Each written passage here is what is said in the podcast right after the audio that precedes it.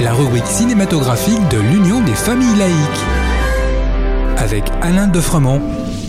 Bonjour, vous êtes à l'écoute de Laïkino avec Frédéric et Alain. Bonjour Alain. Bonjour Frédéric, bonjour à tous. Il y a quelques semaines sortait le film Napoléon de Britannique Ridley Scott. Film qui fut très controversé. Il est vrai que du point de vue purement historique, le film est discutable.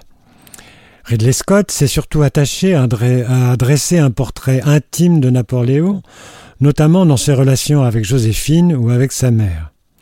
Le tout sur fond de bataille célèbre, filmé de manière éblouissante. Napoléon est montré à la fois comme grand tacticien, mais aussi comme un personnage maladroit, pâteau, qui l'humanise.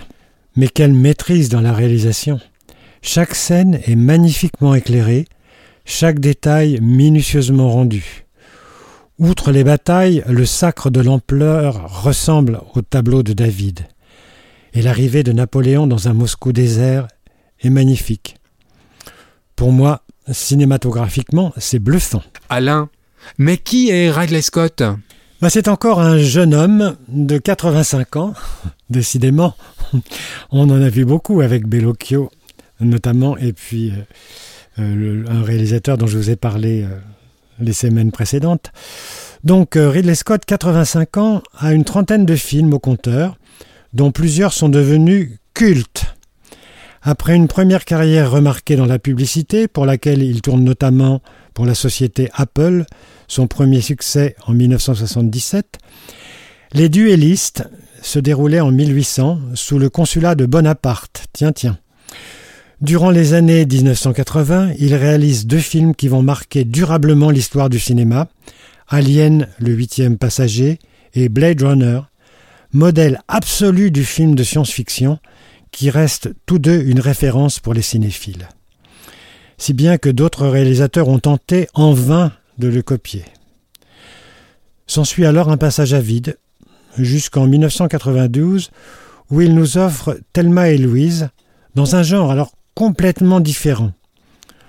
Deux amies, Thelma et Louise, frustrées par une existence monotone, l'une avec son mari, l'autre avec son petit ami, décident de s'offrir un week-end sur les routes magnifiques de l'Arkansas. Elles vont être confrontées à une tentative de viol qui va pousser Louise à commettre un meurtre. Ce road movie de deux femmes est lui aussi devenu un film culte. Il enchaîne ensuite quelques grosses productions et quelques films plus modestes, avant de revenir à la science-fiction, notamment avec Prometheus en 2012. Dans ce film, l'action se déroule à la fin du XXIe siècle. L'équipage du vaisseau Prometheus part explorer le satellite naturel d'une planète lointaine, indiqué sur des pictogrammes archéologiques, dans l'espoir d'obtenir des réponses sur les origines de l'humanité. Les membres de l'équipage auront à faire face à un péril qui pourrait menacer l'espèce humaine. Ce film, bien que n'ayant pas la teneur philosophique extraordinaire de 2001 l'Odyssée de l'espace de Kubrick, est assez réussi, de même que Seul sur Mars, de, sorti en 2015. Oublions ensuite House of Gucci de 2021, sans grand intérêt, mais l'année suivante, il nous offre Le Dernier Duel, qui nous plonge dans un drame médiéval passionnant. Eh oui, la boucle est ainsi bouclée, des duellistes au dernier duel, de l'Empire au Moyen Âge, pour revenir en fanfare avec Napoléon. En attendant de nous retrouver, n'oubliez pas notre émission de baladodiffusion sur laicidad.ufal.org ainsi que sur le site ufal.org. Pensez aussi nos activités ne sont possibles que grâce à vos dons et à vos adhésions. À bientôt! C'était Laïkino, la rubrique cinématographique de l'Union des familles laïques. Retrouvez toutes nos rubriques Laïkino et l'ensemble de nos balados diffusions sur lufal.org.